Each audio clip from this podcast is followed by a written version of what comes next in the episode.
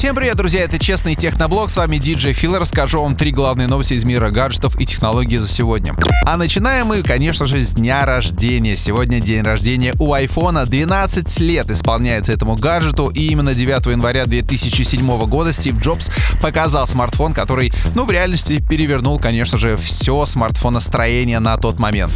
Презентация длилась один час девятнадцать минут. За это время Стив Джобс успел уничтожить рынок остальных резистивных дисплеев, доказал ущербность стилуса и фактически убил категорию таких устройств, как коммуникаторы. Я думаю, что вы помните, я лично пользовался коммуникаторами от Nokia. Короче, была очень интересная презентация, и спустя полгода iPhone начал продаваться.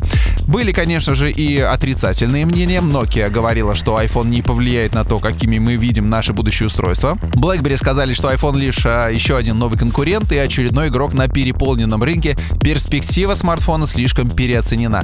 Ну а в Microsoft сообщили, что у iPhone вообще нет никаких шансов на успех. Стоит пятьсот долларов, продается по контракту. Кому в бизнес-сегменте нужен смартфон без аппаратной клавиатуры? Короче, это нынче самый популярный смартфон в мире, с чем я компанию Apple и поздравляю. Много интересных преобразований у iPhone было за эти двенадцать лет, и я поздравляю всех с праздником и желаю компании Apple новых крутых айфонов и интересных инноваций. Инноваций вообще на рынке сейчас не хватает.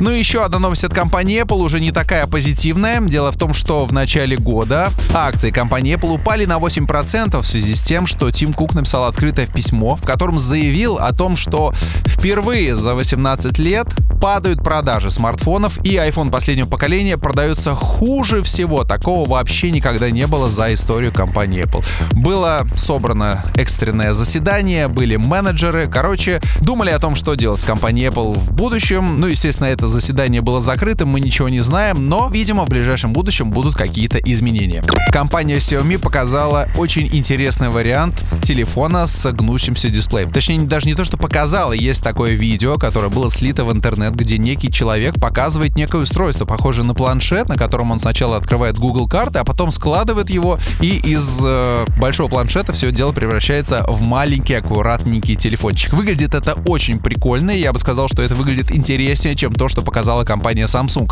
В конце две тысячи восемнадцатого года там в целом тоже был некий прототип. Короче, ждем в две тысячи девятнадцатом году сгибаемых смартфонов. Очень интересно таким попользоваться.